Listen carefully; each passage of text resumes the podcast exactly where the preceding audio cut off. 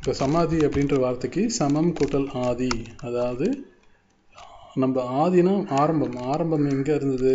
இந்த உயிரினங்கள்லாம் எங்கே ஆரம்பிச்சதோ அந்த நிலைக்கு நம்ம மனம் வந்து ஒன்றிணையது தான் சமாதி அப்படின்னு அர்த்தங்க. இப்போ நம்ம புதுவை சுற்றி நிறைய ஜீவ சமாதிகள் இருக்குது இப்போ அவங்களாம் என்ன பண்ணுறாங்க அப்படின்னு கேட்டிங்கன்னா அவங்களுடைய உ- உயிர் மற்றும் மன இயக்கங்களை நிறுத்தி கொண்டு இறைநிலையோடு ஒன்றிணைந்து அவர்கள் இருக்கிறாங்க.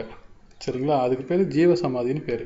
இப்போ சாதாரணமாக தியானம் பண்ணும்போது ஒரு இருபது நிமிஷம் ஒருத்தர் தியானம் பண்ணுறாங்கன்னா அவங்களுக்கு இந்த சமாதி நிலை அப்படின்றது ஒரு ரெண்டு நிமிஷத்துலேருந்து மூணு நிமிஷம் வரைக்கும் கிடைக்கிறதுக்கு வாய்ப்பு இருக்குது தொடர்ந்து பயிற்சி பண்ணாங்கன்னா அந்த நேரம் வந்து அதிகமாகும். இப்போ சில பேர் நீங்கள் கேள்விப்பட்டிருக்கலாம்.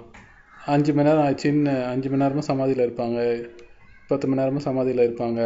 அவங்க உணர்வற்று நிலையில் இருப்பாங்க. இப்போ நான் கேள்விப்பட்ட வரைக்கும் இப்போ ரமண மகரிஷி இருக்காங்க ரா- ராமகிருஷ்ண பரமஹம்சர் இருந்தாங்க. அவங்கெல்லாம் சமாதியில் போயிடுவாங்களாம். சமாதியிலனா உட்காந்து கண்ணை மூடி தியானம் பண்ண ஆரம்பிச்சாங்கன்னா அவங்க வெளியில் என்ன நடக்கிறதுன்றது முழுசாக தெரியாது.